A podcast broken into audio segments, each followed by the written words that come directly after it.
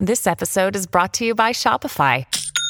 Forget the frustration of picking commerce platforms when you switch your business to Shopify, the global commerce platform that supercharges your selling wherever you sell. With Shopify, you'll harness the same intuitive features, trusted apps, and powerful analytics used by the world's leading brands. Sign up today for your $1 per month trial period at shopify.com slash tech, all lowercase. That's shopify.com slash tech.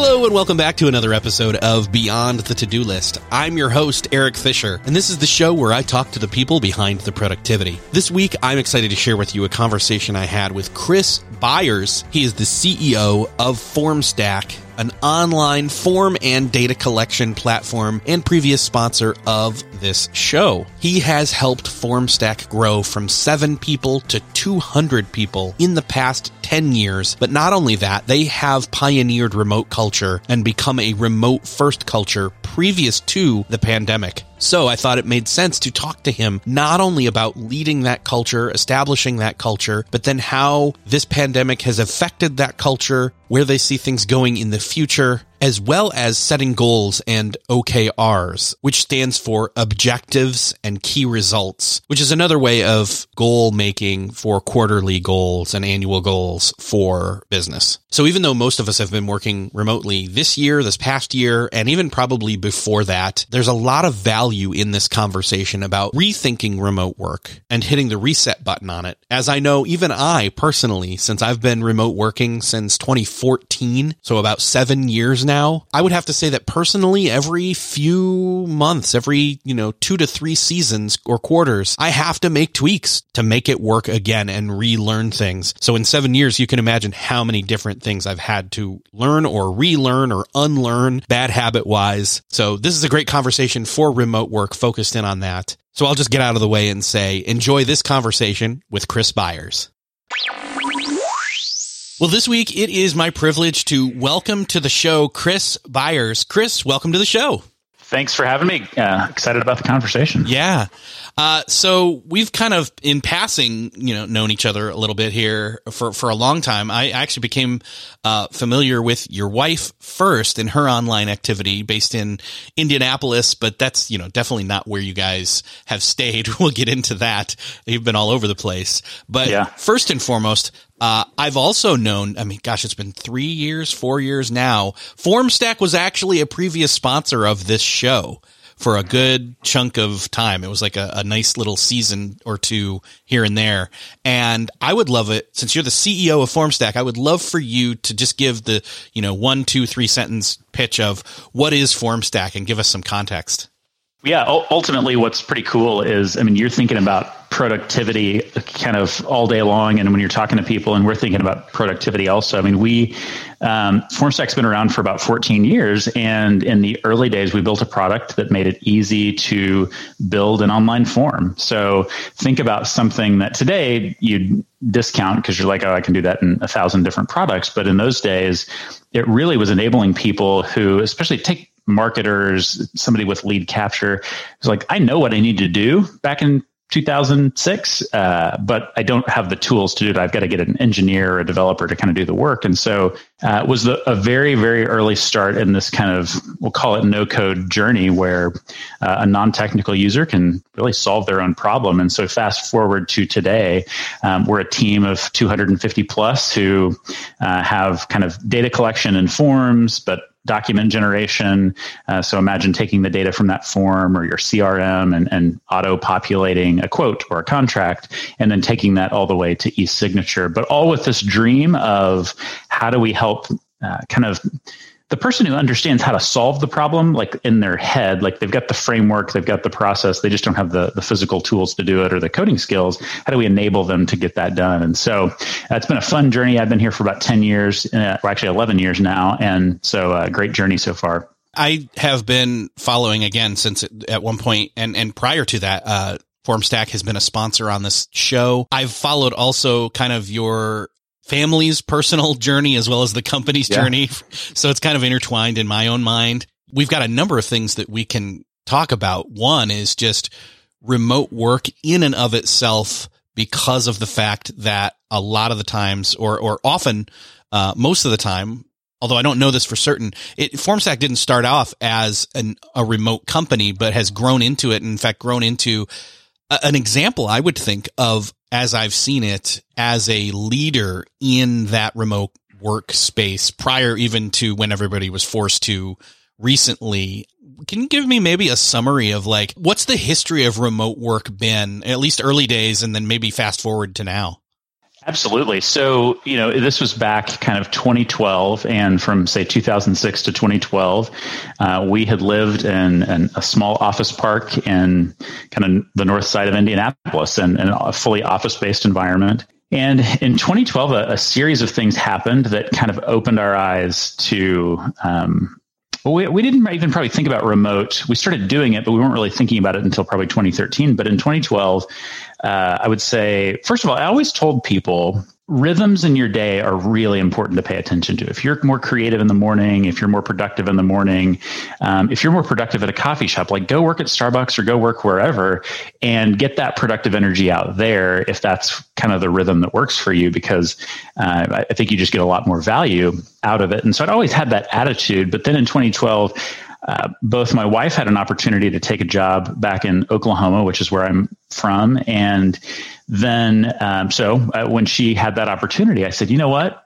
Team of 20 people, I think I can do this. And what I think I can do this meant way back then was I can get on a plane every week and be in the office a couple days a week and then be back at home a couple days a week. And so that worked for a while, but man, a year into that, that's, that's a, that's a rough, rough road. And so at the same time, we had had, uh, you know, back in 2012, it was tough to find software engineers. The uh, I don't think we'd had the waves of people going to college yet and, and really expanding that volume. And so I was looking for engineers and uh, funny enough, ended up interviewing one in South Africa and one in Poland, and both from some uh, some stories I think you know of our past life living overseas. But so all of a sudden we you know i was kind of transporting myself back and forth i have this engineer who's now in poland so we're navigating uh, time zone remote uh, not just culture but country culture differences and and then you know little ways beyond that we had a couple people who were great team members who said hey i want to move to chicago or hey i want to move to san francisco and it was like yeah I, i'm sure we could support that and eventually we realized uh, at, the, at, at that time, so it's an interesting thing's about to happen in the world where we've all gone remote, but what's going to happen is office pockets are going to come back likely over the next year. Well, the challenge you run into is you have the office people and the remote people, and they're in different, you like, they all almost end up in different kind of silos, for lack of a better way to say it. And so after enough frustration of saying, how do we support all these remote team members? We finally said in 2013, all right, we're going to we're to call ourselves a remote first company. We will have offices, but we will think about those offices more like co-working spaces. So you can come in and grab whatever desk you want, but we're a remote company first. That way everybody has to learn how to use video technology. Everybody has to learn how to communicate using, you know, those those mediums like what are now Slack, et cetera. And so, yeah, that was the journey that started way, way back when. And um, I will say, you know, although the video technology was there, uh, what we have today is exceptionally better. It works all the time, pretty much, and it did, it was not the, that way uh, back then. Yeah, it sounds like then that you, you basically you went with the what's best for each individual team member, or or not just what's best, but communicating clearly to them that hey, you should for all intents and purposes, be fully aware of how you can be most productive and when you're most productive and, you know, in, in terms of time, space, attention, all those kind of good things that we talk about on the show that, that you should take, maybe take some time, take some stock of what you do best and when you do it best and, you know, when you can do deep work or when you can do admin stuff and, and not only when, but where. And you lean into that and empower each individual employee to say, oh, well, if I'm not uh, required to be at a certain place in time. Now that's not saying there's no requirements to be, you know, in, in meetings with other people, but right. y- you know, the flexibility is there though to say it's not about being a warm body at a desk waiting for the phone to call or for the phone to ring and answering emails. It's about what is your task and your role and, and getting that work done not only the best way, um, but even what's what how can you be most happy when you're when you're doing that? And you took that and and spread it as you you uh, you planted that seed in the culture of the company yeah and you know from uh, wasn't this from day, this was not from day one but there was a moment in time a couple years in where i discovered uh, the importance of understanding one's own mission in life. And you can overblow that if you want to and make it super spiritual. You can, you can, you, you can also say, oh, mission, that's for like some people have that, but I don't. Well, I actually think that all of us have some sense of there is something I do in the world, and it looks a little bit different than what other people do in the world. It's something I provide, it's something that gives me joy and contentment. And I kind of started there and, and, and really think about that today where yes you're here to support the larger mission of our organization and what we're about but if you don't know your own purpose you're going to have a tough time doing your job because you're always going to be like grasping for oh maybe if i get the promotion or if i get the raise or whatever that's going to be better i think the moment you start to discover the real value that you've kind of been you know built to provide built to uh, enjoy i, I think that's where your real productive work starts because you're not spending all your time wondering if something else is better. And, and the way I think about it is, you know, my discovery was that uh, I I love developing leaders into great leaders, and what that means is if you fired me tomorrow from this job, I would whether I have a CEO role or something else somewhere else, I'm I'm still going to invest in people and say, "Hey, I want to understand who you are, what you're trying to accomplish, and I'm going to coach you and even if it's informally, encourage you toward those those greater goals. And so I do have that belief that ultimately your your core, you know, kind of mission, purpose, et cetera, really helps that first level of productivity. Yeah, and and I think that you're you're leaning on something or leaning into something maybe is a better way to put it that you're you're not just passively uh, leading. It's it's living. It's not just it's not living by default or leading by default. It's living and leading by design that that by taking that extra you know you alluded to this earlier and i kind of mentioned it before where you know a lot of people don't or didn't even up till the time covid hit um, which is why it was like a crash and burn situation for them. And then they had to pick up the pieces and, and rebuild uh, had to do with not knowing you know, morning or evening or having a space, a time, a certain type of work that's best at certain times of the day, uh, how long you can pay attention to uh, a screen versus having to take breaks, all those kinds of good things by asking yourself those questions, by, by, in other words, doing that homework, then remote work and flexibility and change are faster to be adapted to for the most part. I mean, it's still, it's still difficult. I mean, we, we still are being challenged by I, mean, I guess I'm going to say this word. I don't think I've said it yet on this show in the last year. Unprecedented challenges uh, in terms of that mental work towards that lifestyle and career productivity design. But it's that intentionality versus that passivity that I that I'm seeing and hearing um, from not only you but your organization. Well, I, I, think you've yeah hit on something great. Last year, for so many of us, was a, even if you had a sense of purpose going into last year, it forced you to just rethink a lot of things, and it, it tells you how much we just take for granted that. Uh, the community around me and my work, that these things that just kind of happened and I didn't really work toward, uh, all of a sudden I had to like rethink and, and, and what does that mean? And even for me, although we're a remote organization, I don't live near one of our offices. Um, I, I did enjoy getting to the office maybe once a month, maybe every other month, and just spending time with people. And I've had to figure out, all right, what what is the what do I need to do to kind of readjust to that need for community? And I think uh, I think you're right. I think people have not. It took a little bit of last year to even force people to think they might have to spend some time answering those questions, but uh, most people are caught flat-footed because they they just have lived life same old way and expected people to be around and uh, and that filled enough of their buckets that that it worked for a while. And and all of a sudden when your your buckets of kind of community and friendship and uh, and even just distractions and fun outside the house are empty uh, you're you're kind of faced with all right what's next? Yeah. I I have to think that your team as a whole was probably not better suited to um you know, face the pandemic specifically, but to face their um, work shift, you know, one by already being uh, remote first to a point, but also having that culture in place. But I, am curious, you know, what were some of the things that you ran into in terms of communicating the vision of the company ongoing um, from the point of the pandemic as well as moving forward? Yeah, you know, for us, we we have historically said, uh, you know, so 60 plus percent of actually probably 70 percent of the organization is completely remote. I'd say 30 lives near an office. So yes, you're right. Everybody was very much used to how does a remote world work? I can operate that way. But what we do happen to do is twice a year, one time the entire company, and then uh, on the other half of the year, teams will get together physically, and that's a great time.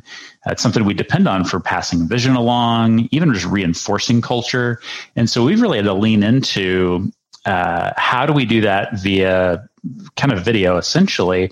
But if you think about that, you, all of us know we don't want to be on video anymore. And so we've had to say, how do you even jump beyond the live Zoom call and even move toward pre produced video that has a much higher quality and touch to it? Because although the the video tax is there, we all still go watch Netflix at night. And so, if you can create a more um, high powered, high quality experience, I think you can get those messages across. But I'd say the um, you know the other thing we dealt with, just like everybody else, was kids at home. I mean that that yeah that was just. it didn't matter how good we were at remote. That was just a tax that nobody knew how to pay, and uh, and I'd say for that first six months, it was just we just kind of grabbed grabbed two I don't know two pillars and hung on as, as best we could until we got closer to the end of the year. And then you know by the time we got to this year people had adjusted a decent amount to what that looked like. But yeah it it's a tough journey. What did it look like for you to communicate to the employees though that you know even though they were used to remote work um, and and may have felt completely comfortable in that skin unlike a lot of other people the other variable though is kids. And so, so, you know, if, if anybody out there's like me, again, already remote working, but then suddenly everybody's home with me all day as well. How do you communicate a sense of security and reinforcement of the culture during that challenge of kids and spouse at home too? Yeah, well, you know, if, and if we roll back to March, life was just changing so rapidly, and every day you'd open the news and wonder what you know next tragedy even if it was the same topic just like what was coming. And so we just we realized a couple things. One is we needed to be very very transparent about what was going on with the organization. And so uh, we started uh, for instance a, a, weekly scorecard that we put out and that scorecard had cash. Like we put here's how much cash we have in the bank and here's how revenue went last week and um, kind of had a handful of things. Here's here's team size and things like that. But it was to to begin to layer in. Hey, we we've we're watching the important things that maybe we watched, and we will. Um, you know, you'll get to see right along with us what what happens, so that you're not just completely caught off guard if something doesn't go well. Because those first couple weeks, we didn't know what was happening. We thought that you know, business definitely took a, a big pause for that period of time. The other thing we did was we took every manager in the organization and said, uh, we need to meet every single week and we left q&a time open for them to be able to ask questions on behalf of their team and uh, just made sure there was tight tight communication about how the organization was and also to hear how all the people were doing. So we the the other step we took was we set we we built kind of a form uh, you know funny built built a form at form stack. Nice. but it it was a kind of a how are you doing but it, it answered or asked questions like do you have kids at home now? Or you know trying to understand people's situations. But we said to every manager you must walk through this form with every single person on your team we want 100% uh, data on this so that we can make decisions and know what what does need to change if anything. And I'd say ultimately the core mode we just went into was we never really defined a new reality of like, oh, we're going to work four days a week or whatever. We just said, man, we're flexible. We don't know what that means for you. just keep keep your conversation going with your manager so they know what you're dealing with, and we're just going to keep working with you. I, and uh, that was not fun, but it worked to get I think people feeling like, all right, the business is okay. Um, we're being paid attention to as individuals. We're being cared about, and uh, tur- turned out to at least get us through the year, and and ultimately get us through the year fairly unscathed. Still searching for a great candidate for your company? Don't search, just match with Indeed. Indeed is your matching and hiring platform with over 350 million global monthly visitors, according to Indeed data, and a matching engine that helps you find quality candidates fast. Ditch that busy work. Instead, use Indeed for scheduling, screening, and messaging so you can connect with candidates faster. I wish I had Indeed when I was in the hiring process in roles in the past because it is a slow, arduous headache of a process to find the right people or at least it used to be, join more than 3.5 million businesses worldwide that use Indeed to find and hire great talent fast. In fact, in the minute I've been talking to you, 23 hires were made on Indeed, according to Indeed data worldwide. And listeners of this show will get a $75 sponsored job credit to get your jobs more visibility at Indeed.com slash to-do list. Just go to Indeed.com slash to-do list right now and support our show by saying you heard about Indeed on this podcast. Indeed.com slash to-do list. Terms and conditions apply. Need to hire? You need Indeed. When you need mealtime inspiration, it's worth shopping Kroger, where you'll find over 30,000 mouth-watering choices that excite your inner foodie. And no matter what tasty choice you make, you'll enjoy our everyday low prices, plus extra ways to save, like digital coupons worth over $600 each week. You can also save up to $1 off per gallon at the pump with fuel points. More savings and more inspiring flavors make shopping Kroger worth it every time. Kroger, fresh for everyone. Fuel restrictions apply. If you enjoy Beyond the To Do List, I invite you to check out Best Laid Plans. I'm Sarah Hart Unger, the host of Best Laid Plans, a podcast devoted to all things planning and planning adjacent. I talk about everything from paper planner reviews to deep dives into all things productivity, from keeping track of goals and tasks to fitting in your true priorities and reducing the stress around planning and organizing across different areas of life. I am a practicing physician and mother of three, so I have a lot going on in my own life and I'm intimately familiar with the time constraints that impact us all. And I love sharing my own productivity strategies and learning from others who have their own ideas to share. I invite you to check out Best Laid Plans, available on all podcast platforms, or visit my website, theshubox.com, T H E S H U B O X.com, to learn more.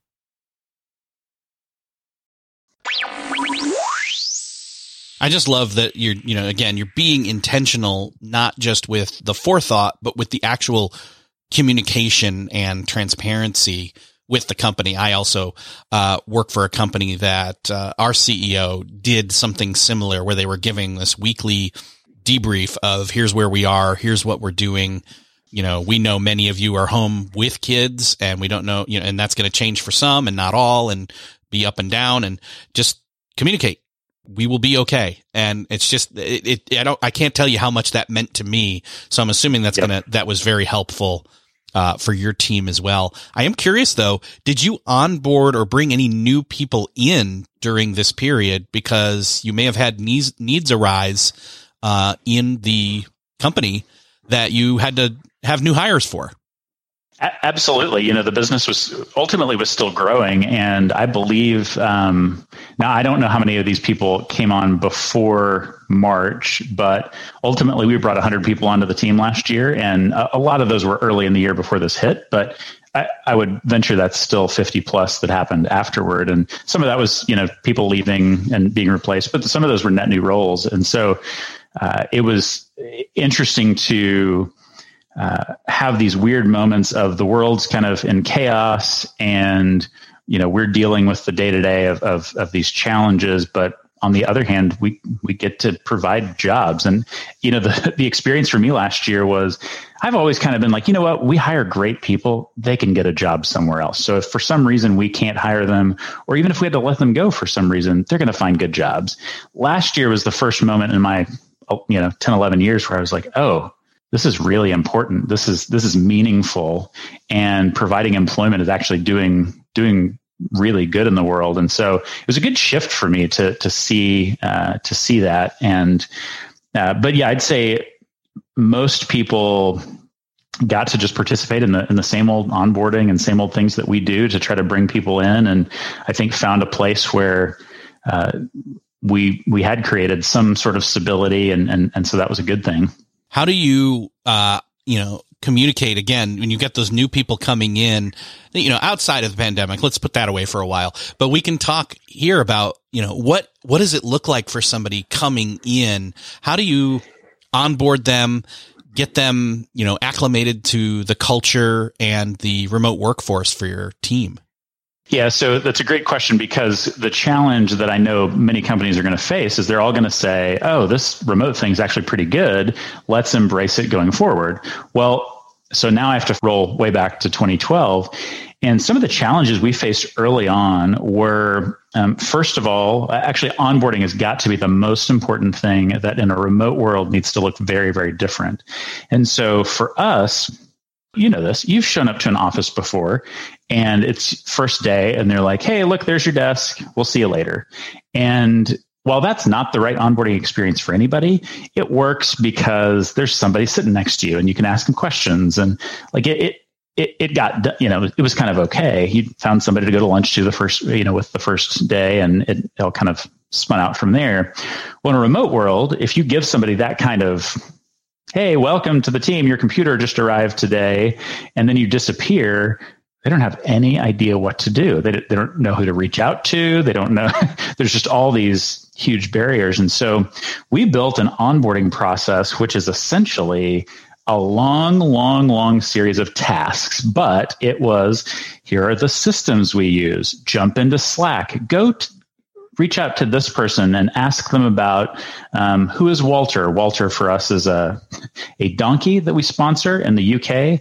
Um, I don't even remember why we sponsor the donkey, but uh, it it's this like cultural kind of icon that we've got but we kind of force people to get into the culture by like go ask this person about this event and time just so they can kind of have a funny moment and begin to take in things. But it's here's how the software works here's where you find information and here is your agenda for the first two weeks. Here's who you're going to meet with um, and your days should be fairly full. So that was for us a really good turning point because people really just didn't know what to do those first couple days. And, and that's your this great really two week period where we can set the stage for getting you kind of invested in the organization and, and understanding how it works. The other thing we discovered was just the power of written communication in a live environment you often don't have a ton of it, especially depending on your team size. Especially, maybe you don't even do that much in terms of email. Uh, you can just you know stand and talk to somebody and enough of that filters out to the people sitting around that you get a lot of osmosis of communication and so we realized though the the power of written communication means that first of all i can read it anytime i can digest it as slow or as fast as i can and I can go reference it again. And so if something's been well written, that means I know what's happening in the organization or, or with a goal or with a project or something like that. And so we've invested heavily in things like uh, Atlassian's Confluence, where we've just got endless pages about projects or HR or whatever it happens to be. We actually are, most people find we are an email heavy organization, but ultimately that's because of the remote world where, again, if I want to deliver a message, I know that if I write it, at least there's something that people have again to reference and they can't they can't say they didn't get it. They can kind of slide by if they listen to a video call and say oh i got distracted or whatever. If you've got that email you can always go back to it. So those were some big lessons for us that have helped us uh, kind of get i think i think find some continued success even being remote. Earlier you had mentioned uh, the words mission and vision And I also know that uh, you guys have been doing something that recently in in my organization we started doing last year, which is this acronym OKR. and I would love for you to maybe design, you know, spell out a little bit more since you guys have been doing OKRs for, I think, five, six plus years now. Um, one, if you could give a quick overview, because we've never mentioned the word, the letters OKR on this podcast. If you could give a quick overview, what is an OKR? And then if we can dive a little deeper into your initial and then ongoing experience with that. Yeah, that's a that's a great and loaded question, really. Yes. Uh, if, if, for anybody who's got any experience with OKRs, um, so I think the the starting point is many of us got to experience the first knowledge of OKRs. Uh, there's actually a great video out there. It was it was I think talked about at Google, and so of course, anytime something management wise is attached to Google, you're like, oh, that's the right thing. That's the only way. And uh, so we started to explore OKRs, yeah, a number of years ago. So it, OKRs are simply objectives and key results. So if we think about goals, I think most of the time as we set goals, we think about what are effectively key results. We think about the very finite, I want to lose 30 pounds. I want to uh, learn to fly an airplane. I want to, or get my pilot's license. Those are those are kind of the the uh, some of the key results. But what we don't often think about is the more holistic yeah, but what's the aspirational thing that we want to do? So let, us take that flying example. I might say, you know, I, w- I want to learn to fly, but why? Why does it matter? Who cares? Like, what what is the importance there? It's like, oh, the the objective kind of becomes something more aspirational, like. I want to be able to take my family to amazing destinations on the weekends, or I want to be able to get in front of people in faster, you know, in a faster time or something than I get to. So the the objective is a better life experience effectively or, or something along those lines. The key results are, oh, I've got to go take my ground course. I've got to go take my flying hours, et cetera. And those are the things that stack up to allow me to achieve, achieve that more visionary um, goal. But what I would say is well, as you know, if you've ever told somebody, if you've ever given, given somebody what you think is really clear direction, and they bring you back a result, and you're like, that is not what I asked for at all. Um, this happens in OKRs a lot because it, it is a very fuzzy it sounds almost per, like perfect when you hear it the first time. It's like this great system that if I can set amazing objectives at the top of the organization, that's going to flow down to everybody and they're going to feel aligned and like they belong and it's going to be the greatest thing ever. Well, what turns out though is it's hard to teach people how to set effective goals, to set crisp, measurable goals with time attached to it. Um, and so our experience has been all over the place. we actually we actually built software to even solve the problem. And even when we did that, it still never made it uh, a perfect system by any means. Because one person would like make it overly scientific and say, "Oh, we've got to have these perfect key results that are all measurable," and that just never paired up with really getting everybody thinking about OKRs in in the same way. And so I'd say after years of trying it, we've backed off a little bit and said, let's not be as scientific about it. Let's make this a little bit more digestible. Let's let's keep objectives. That's really important. Where are we going? What are the big visionary things that we want to do? But let's not try to uh, keep let goals effectively waterfall through the entire organization. Let's just make the sure the first layer of effectively key results are clear to the organization. So this year, um, for instance, we have a, an objective uh, around giving back and giving back to kind of the world. And so we've said the key results around that are uh, we want to be able to give our product away to some nonprofits. We want a uh, kind of a a uh, we want to be able to give away one plus percent of our time in terms of volunteering. We want to plant trees and have a specific goal around that for the environment and have a track around social justice. Well, that's kind of where we're going to leave it for now. We feel like although a lot of people are going to do some work toward those those goals and those KRs, we want to make sure it feels a little bit lighter and just make sure the organization knows what we're trying to do. At the moment I mean, if you've got somebody full time who can work through it, I think you can get it done. But it's just hard work to start at the top and try to weave that all the way through the organization. I'm curious, what has maybe been the biggest learning curve when it comes to the OKR process? Because, you know, it, it in my experience, uh, there is that initial kind of aha moment that you were describing where suddenly right up front at first you think, Oh, I get it. It's, it's, you know, it's not just about like if I, if I can give a practical example that, you know, maybe I've used here on the show before, um, the key we always think of setting our goals as key results like you said. We we set those that's about the highest we go. And, you know i'll say hey i want to lose 20 pounds. But we don't have any kind of true motivation for that or even the mechanics of the how to of it um, spelled out as much because we haven't gone up one level and said, well, the, what's the why behind that? What's the, what's the real objective there?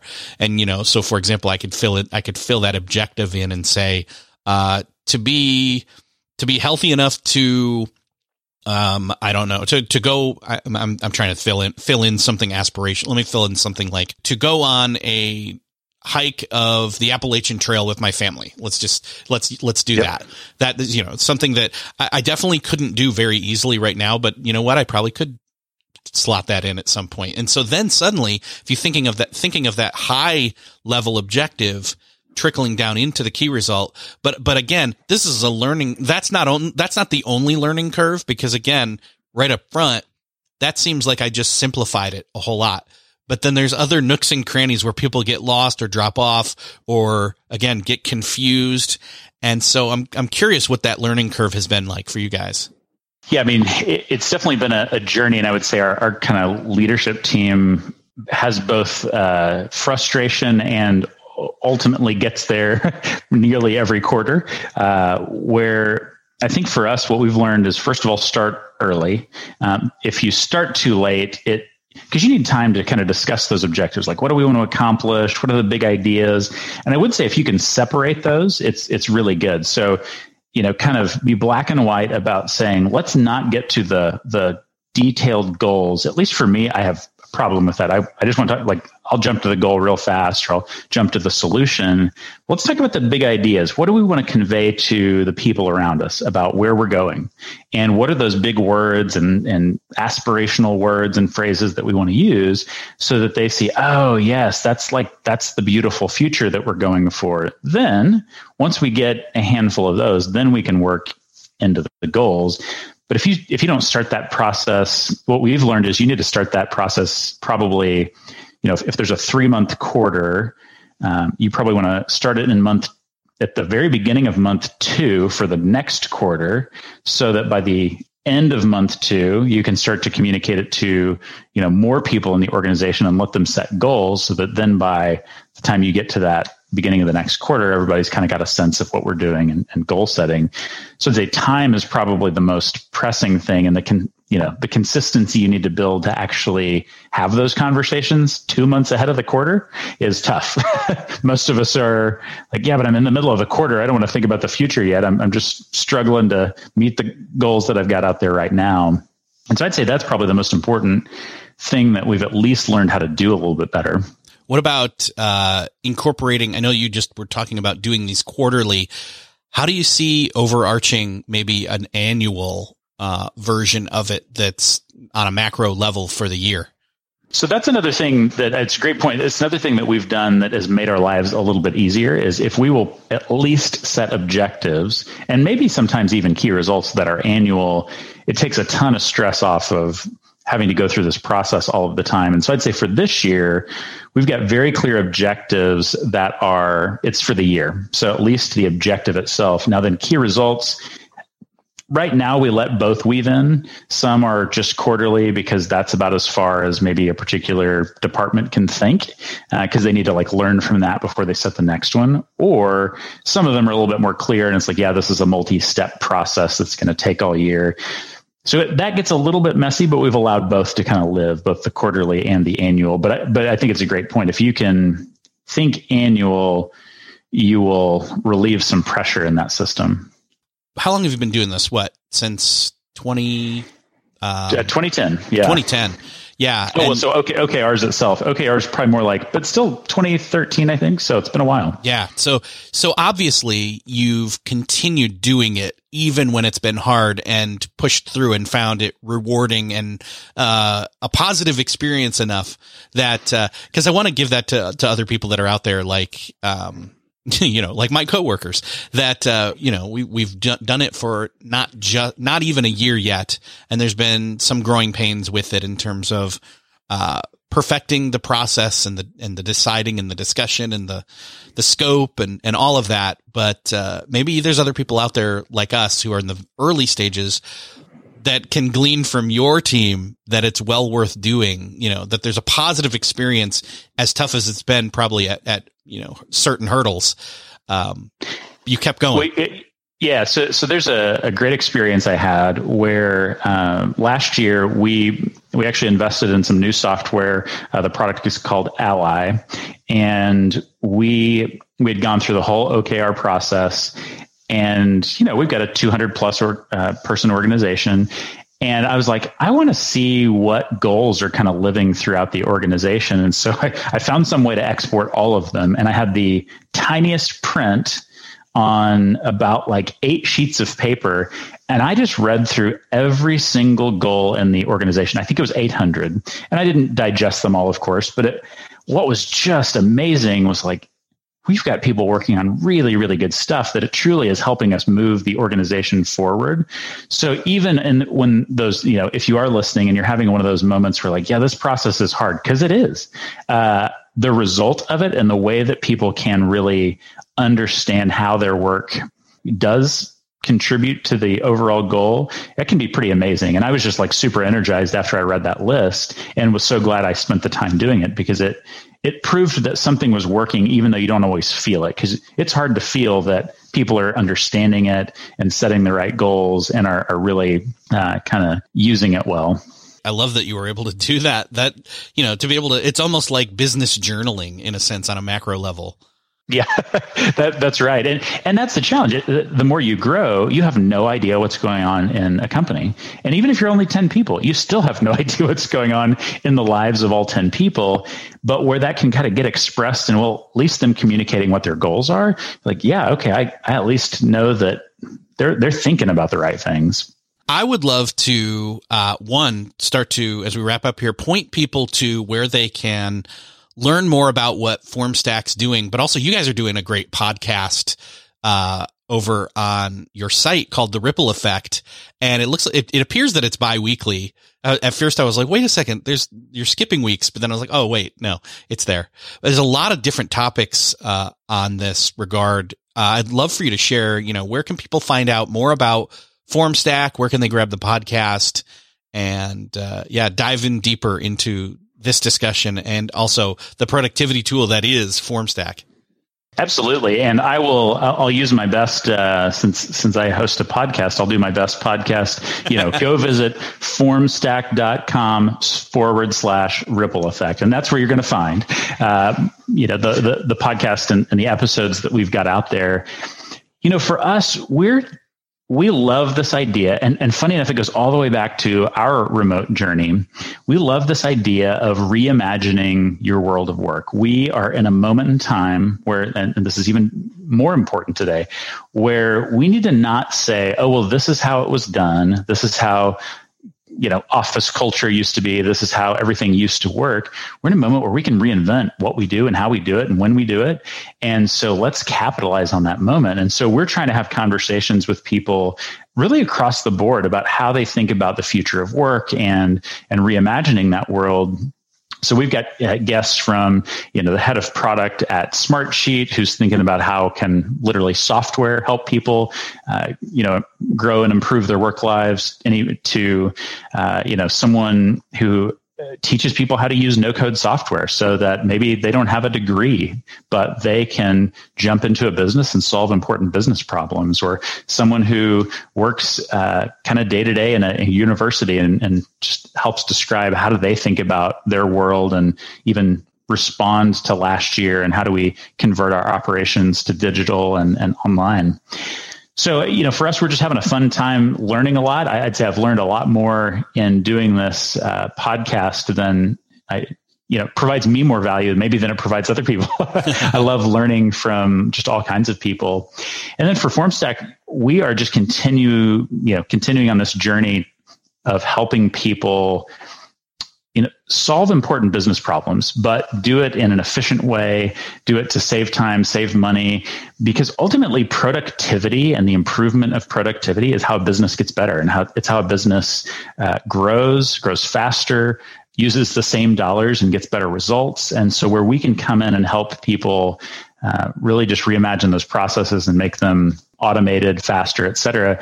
We're excited about that. So we're building a really cool workflow tool that helps you connect multiple products together and, and create ultimately workflows and, and process automation that uh, can streamline what, whatever's going on in your department hr if you want to do onboarding better or job reviews uh, you know in marketing it's both capturing those leads and getting to the right sales reps however we can do that we want to be a part of people's journey of productivity that's exciting to listen to and hear from you because again, I've been impressed by the tool for a while now. And so I encourage everybody to go check that out and the podcast. I'll link up to those in the show notes. And Chris, it's been awesome talking with you. I can't wait to catch up again sometime in the near future, uh, with you and see what, uh, you're pushing forward in terms of productivity and FormStack. Thanks so much, Erik. Keep this uh, podcast going. I know you're helping people uh, do some really great things and, and learn how to just run their worlds better.